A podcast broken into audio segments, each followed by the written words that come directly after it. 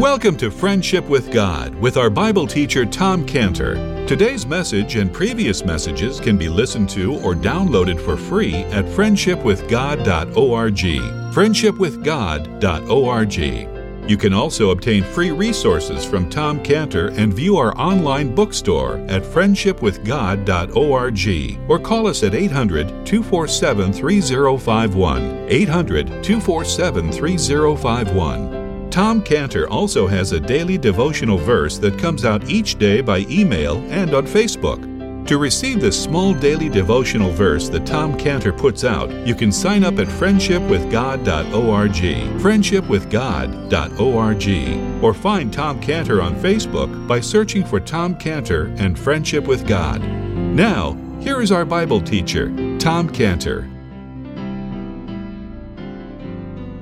Mr. Heart may step up and, and say, I don't like my neighbor. And then Mr. Mind steps in and says, I've been thinking that the Lord never said that you have to like him. He said you have to love him. and, then, and then Mr. Heart argues, Well, I tell you, I don't like my neighbor and I don't feel like loving him. Because that's the feeling, Mr. Heart. And so then Mr. Will steps in and rebukes Mr. Heart and says, Mr. Heart, I don't care if you don't like your neighbor, Mr. Heart. Love your neighbor when you feel like it. Love your neighbor when you don't feel like it. Love your neighbor until you feel like it. That's what Mr. Heart says, you know. Mr. Heart, Mr. Will, they say to Mr. Mind, Mr. Heart, Mr. Will, they turn now to Mr. Mind and they say, How? You're the Einstein in this group, you're Mr. Mind. So, how are we to love our neighbor? And then Mr. Mind steps in, and again he says, Okay, let me think about how we can love our neighbor. Let me think about what he needs. Let me think about what we can do to make him happy. I know he likes chocolate chip cookies. And Mr. Will steps in and says, Yes, we will bake him chocolate chip cookies. Mr. Mind says, well, I saw he forgot to bring his trash cans up. So I've been thinking that we could bring his trash cans up for him. Mr. Will steps in and says, Yes, we will bring those trash cans up for him. We will bake some cookies etc. And so that's how this second commandment is like the first commandment. It's like the first commandment because it involves these three parties Mr. Heart, the feeling, Mr. Will, uh, from the soul with the willpower, the willpower that says, Not my will, but thine be done, and Mr. Mind. And they're all working together to enable the person to love the neighbor as himself. Now he comes in, he, okay, so this is what he's saying here in this part here. Now we go back to chapter 5, and when he's talking about this, he says again, You have heard that it hath been said, Love thy neighbor and hate thine enemy. Now, what's interesting here is that there's this missing of these words when he says, You have heard that hath been said. For example, when you look back on verse 21, on verse 21, he said, You have heard that it hath been said by them of old time. That's missing. Thou shalt not kill, and whosoever shall kill shall be an agent of the judgment. You look at verse 27. Again, he says, You have heard that it hath been said by them of old time. Thou shalt not commit adultery. Again, in verse 33, he says, Again, you have heard that it hath been said by them of old time, thou shalt not forswear thyself. So those were the teachings that were based on what was said by them of old time. In other words, they were based on the Word of God, they were based on the prophets by them of old time. But instead, we're in another category now. This is the category which he used in verse 31. Verse 31, when he said, It hath been said, Whosoever shall put away his wife, let him give her a bill of divorcement. In verse 38, and missing by them of old time, verse 38, you have heard that hath been said, an eye for an eye and a tooth for a tooth. Again, missing by them of old time. And these are the categories where the Lord is saying, I know what you have heard, and in the one case, you heard a wrong explanation of what the Bible says. Those are the teachings that he said, You have heard that hath been said by them of old time. Now, the other topics that he's covering here are just the you have heard topics, where he's saying, I know what you heard in this category. You heard either an addition to the Word of God, for example, or you heard a re explanation of the Word of God in the sense that it says this, but it means that. So, Where we're in right now is this addition category, where something is added to what God never said. Love thy neighbor. That comes right out of the Bible. That's in the Bible. That's Leviticus 19:18. Leviticus 19:18 says, "Thou shalt love thy neighbor as thyself." But where does it say the last part of that in Matthew 5:43, hate thine enemy? Where did that come from? Hate thine enemy. Well, I'll tell you, not from the Bible. And that's the reason why the Lord said, You have heard that it hath been said. And he didn't put the other part in there of old time. He didn't say it hath been said of them of old time because it wasn't said by them of old time. It wasn't said by them of the prophets who wrote the Bible that they were to hate their enemies. So he says, You've heard that it hath been said, which shows that he knew very well what they were being taught. He knew that. And he didn't say that you've heard them of old time, you should hate your enemy, but he said, You've heard that it hath been said you should hate your enemy. They knew what they were being taught. They were being taught that it hath been said, in other words, not something new, it came along a long time. So now we think about it, it hath been said you should hate your enemy. And now the question is, who said that? By who? It didn't come from the Bible, so the Bible didn't say it. Who said that? It's not in the Bible, and you should hate your enemy. So who did say that? If you were to ask the people, who said you should hate your enemy? And they would say, that I can answer for you in one word tradition. Right? Tradition. It's part of our tradition. And so you ask the people, how did this tradition get started? You know, the answer is, ah, I tell you, tell you, I don't know, but it's a tradition. So the Bible says, thou shalt love thy neighbor. The Bible does not say you should hate thine enemy. So in this verse, in this verse, you have been heard, been said, should love your neighbor and hate your enemy. That's the danger. It's the and. It should be, thou shalt love thy neighbor, period. But this and, this brings in all the trouble. So the and is introducing the error. And this is so typical of deception. Deception never can stand on error alone. The devil never could have come into the Garden of Eden and, and, said to Eve, I'm the devil. I'm the deceiver. I'm the evil one. I'm the wicked one. I'm the one who's trying to destroy you. He can never do that. So he always has to come, as deception always comes, as an angel of light, always has to come with deception, always has to have some truth to bring in the lie. Deception is a curveball. It starts out, it looks like a straight pitch and then all of a sudden, the straight pitch take, turns into a curve. The straight ball is the first path in this verse 43 Thou shalt love thy neighbor. The straight pitch becomes a curved ball with the next part in verse 43 and hate thine enemy. Hate thine enemy comes from a tradition. And tradition is based on what they call today the oral law. Ah, they say, Moses, don't you know? Moses gave two laws. He gave the written law, which he wrote down in the first five books of Moses, but then he also whispered a lot of things in the ears of the elders. And that's called the oral law. And it was passed on orally from elder to elder over thousands of years. It's been passed on, and they've been writing it down, trying to write it down over these thousands of years in the Talmud. So, this tradition that the addition here, hate thine enemy, is based on. And what made it very interesting is that they could say, well, their literal neighbor is my enemy. So, you know, so I can hate my enemy, I can hate my neighbor. In other words, who the neighbor is was flexible, and who the enemy was was flexible. And this is an example of what the Lord accused them of doing when, with their so called oral law or tradition in Matthew 15 1. In Matthew 15 1, when it says, Then came the, to Jesus the scribes and Pharisees, which were of Jerusalem, saying, Why do thy disciples transgress the traditions of the elders? For they wash not their hands when they eat bread. And again, this is a very strong tradition. I've told you this before that uh, one time I was, I was in the bathroom of the synagogue and being the little squirt that I was, the young kid, you know, and so, you know, I went to the bathroom and then I was, you know, to just leave without washing my hands, you know, but there was an old man, had bony hands, I remember, and he put his bony hand on my shoulder. I looked up at him and he says, Jews always wash their hands. He said that. I said, Oh, I always wondered what a Jew was. He's a person who washes his hands. Okay. But, but this is what he's being challenged with here. He says the tradition of the elders in Miss Matthew 15 1. The tradition of the elders was that you wash your hands when you eat bread. Well, where does it say that in the Bible? That you have to wash your hands for you? It doesn't. It's not in the Bible, but it's a tradition. But he answered and said unto them, Why do you also transgress the commandment of God by your tradition?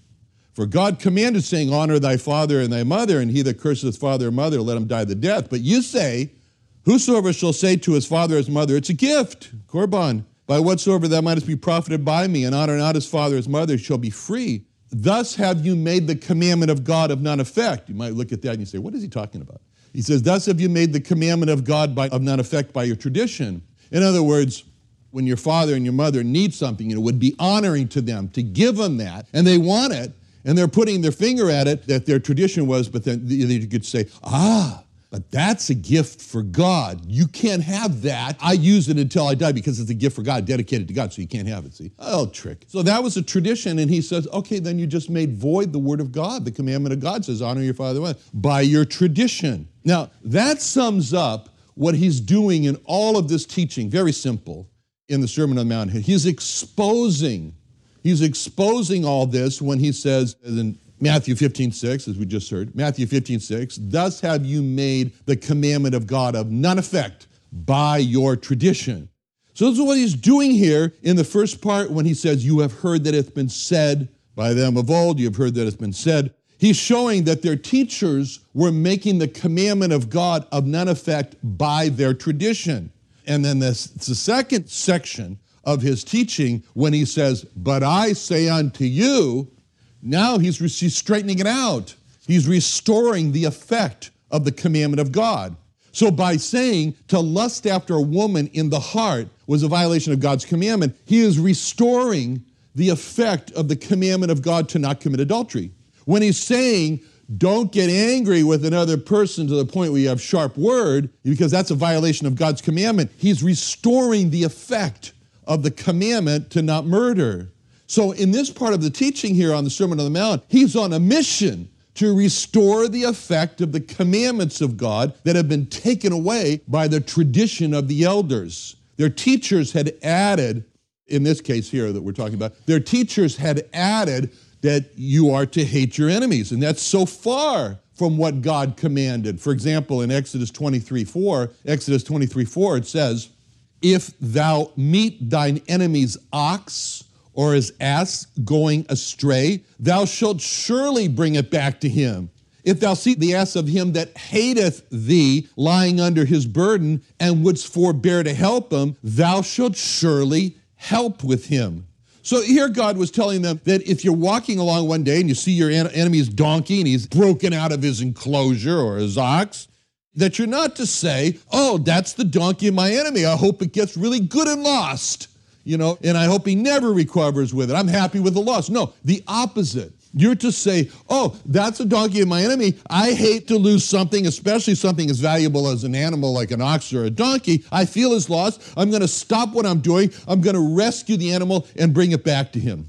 So, by adding this convenient and hate thine enemies, the teachers made a way for them to hate those who hate the enemies, that they controlled the definition of the enemy. So to put hate thine enemy on the same level as love thy neighbor, to the people, it sounds like it's a duty for me to love my neighbor. It's spoken of the same context. It's a duty for me to hate my enemy. I must hate my enemy. So this is the misleading that taught the people to love their neighbor. They taught the people to love, love their neighbor, who, for the most part, they did interpret neighbor to be their own, their own people. In other words, fellow Jews, the term neighbor did not apply to the Goyim, who were not Jewish. And for example, it certainly didn't apply to the Romans. They were taught that the Romans were not their neighbors that they were to love, that the Romans were their enemies who had conquered their land, forced them into submission. The people were taught to hate the Romans because the Romans also were not Jewish. The Romans were their enemies. And so while the people are being taught to hate those who were their enemies and not Jewish, the law was saying just the opposite. Moses said just the opposite in Deuteronomy 23 7. Deuteronomy 23 7, Moses says, Thou shalt not abhor an Edomite, for he is thy brother. Thou shalt not abhor an Egyptian, because thou wast a stranger in his land. He says, Thou shalt not abhor an Edomite because he's thy brother. I tell you that when you go to Israel, you have a hard time telling the difference between Arabs and Jews. It's not easy. And not just in their appearance, but in their mannerisms and the way they act. They really are brothers. They really are. Nobody likes to talk about that, but it's very obvious. Now, if it was Chinese, okay, it'd be easy to tell the difference, but they're not. They're. Anyway, so who are the people that they're taught to love and are tied up in this neighbor? Because this is the question, and you know, people weren't stupid. They knew this. They knew that, you know, it's very fluid. Who is the neighbor? Who is the neighbor? You know, who is the neighbor? And so this came to a head in Luke 10 25. In Luke 10 25, when again a lawyer, behold, a certain lawyer stood up and tempted him, Luke 10 25, saying, Master, what shall I do to inherit eternal life? He said unto him, What's written in the law? How readest thou? He answering said, Thou shalt love the Lord thy God with all thy heart, with all thy soul, with all thy strength, with all thy mind, and thy neighbor as thyself. He said unto him, That's answered right. This do, thou shalt live. But he, willing to justify himself, said unto Jesus, And who is my neighbor? Jesus answering said, A certain man went down from Jerusalem to Jericho and fell among thieves, which stripped him of his raiment, wounded him, departed, leaving him half dead. And by chance, there came down a certain priest that way, and when he saw him, he passed by on the other side. And likewise, a Levi, when he was at the place, came and looked on him and passed by on the other side. But a certain Samaritan, as he journeyed, came where he was. When he saw him, he had compassion on him and went to him and bound up his wounds, pouring in oil and wine, and set him on his own beast and brought him to an inn and took care of him. And on the morrow, when he departed, he took out two pence and gave them to the host and said unto him, Take care of him, and whatsoever thou spendest more, when I come again, I'll repay thee. Which now of these three thinkest thou was neighbor unto him that fell among the thieves? And he said, He that showed mercy on him. Then Jesus said unto him, Go and do thou likewise. So again, here's another lawyer. He has confronted the Lord Jesus. Again, the lawyer is not sincere. He's not honest because it says specifically that this lawyer was tempting the Lord Jesus. He's trying to trap him, trying to get him to say something they can hold against him. When he said in Luke 10 25, Luke 10 25, Master, what shall I do to inherit eternal life? And the Lord asked him, What's written in the law? And the, the lawyer probably knew that the Lord had had confrontation with this other lawyer and he probably knew that the Lord had said on the Bible or hanging, everything in the Bible is hanging on these two commandments to love God and love your neighbor as yourself. So he answers that way.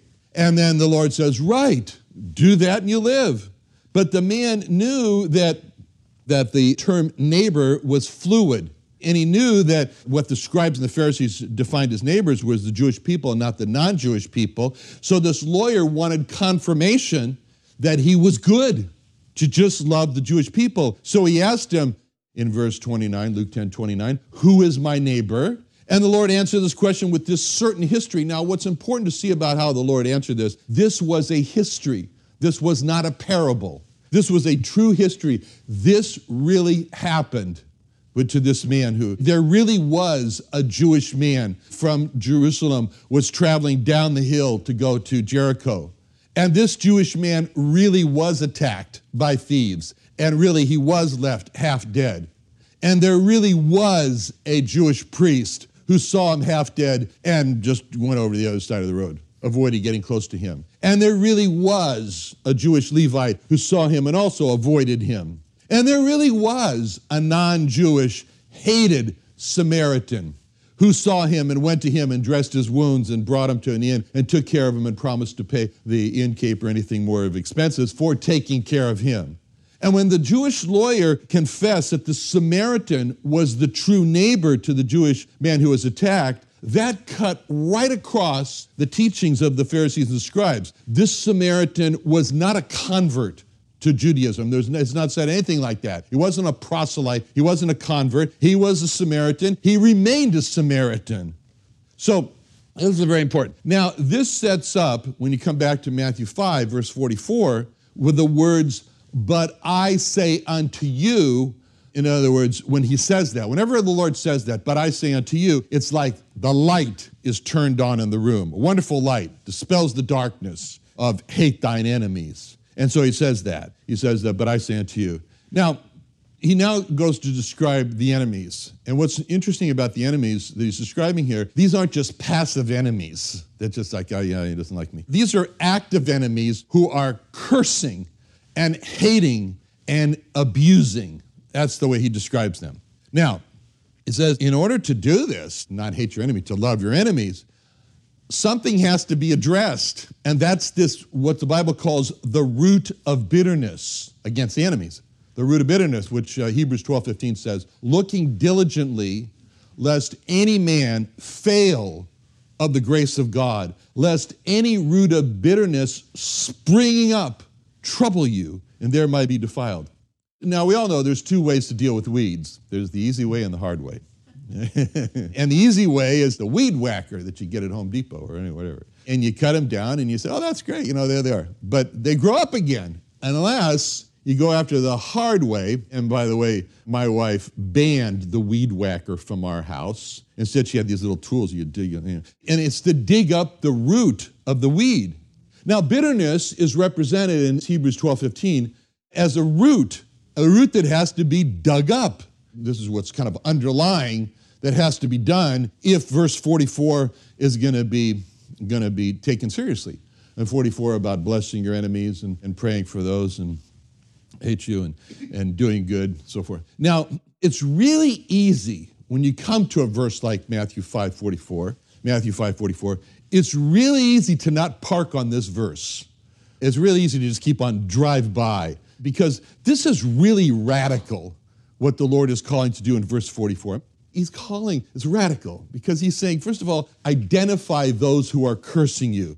Well, that's really not hard to do, but anyway. And then bless them. That is hard to do. And then he's saying, identify those that hate you. And then he says, do good to them. And then he's saying, identify those who are abusing you, who are despitefully using you and persecuting you. And he says, pray for them. Now, these are commands. These are not like, I suggest you do this or you might want to try this. No, these are commands that the Lord is giving in verse 44. I mean, just think about what is the Lord calling each of us to do personally here? What's he calling us? In a sense, he's really calling each of us to make three lists, uh, three pieces of paper, three lists, and on the list to have two columns on each list. And the first list has the title over the top, Those That Hate Me. okay? And the first column is you put the list of the names of the person that hates you. And then the second column is entitled, How I'm Going to Bless Them. How I'm going to bless this one and this one and this one and this one. Okay, that's one list. And then the second list has the title. Now, the second one, the second list is the one I just talked about those that hate you. And that's the list where you put down specifically how you're going to do good to those that, that hate you. And now the third list is those that abuse me those that despitefully use me and persecute me, those that abuse me. And so, again, two columns. So, the first column is the names of those who are abusing you, who are taking advantage of you and persecuting you. And then the second column is what specifically you're going to pray for for each one of those persons. Now, that's not easy to do. I mean, you think of what this is basically doing is that it's helping those who are cursing us and hating us and abusing us. And the first response that we have when we hear something like this is, I don't want to. That's all. it's real simple, you know. So what we need in order to do this is the want to. And the question is, where are we going to find the want to? I mean, what's going to motivate us to want to help these enemies? Who are hating us, cursing us, and, and abusing us.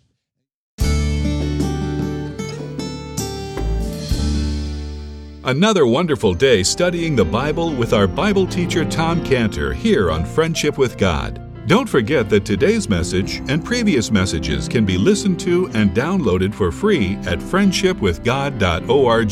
Friendshipwithgod.org. You can also go online to find free resources from Tom Cantor and our online bookstore at friendshipwithgod.org.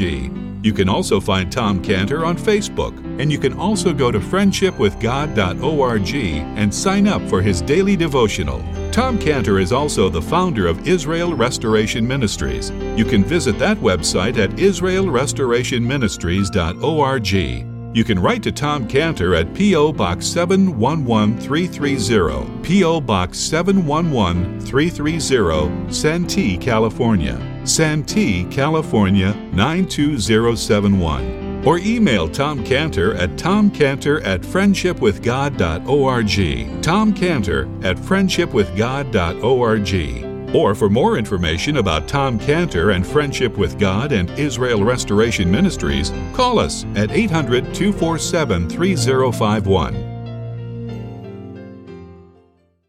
What are you doing Sunday nights? Join Friendship with God radio Bible teacher Tom Cantor of the Friendship with God Fellowship Church every Sunday night at 5:30 p.m. at the Creation and Earth History Museum in Santee, California.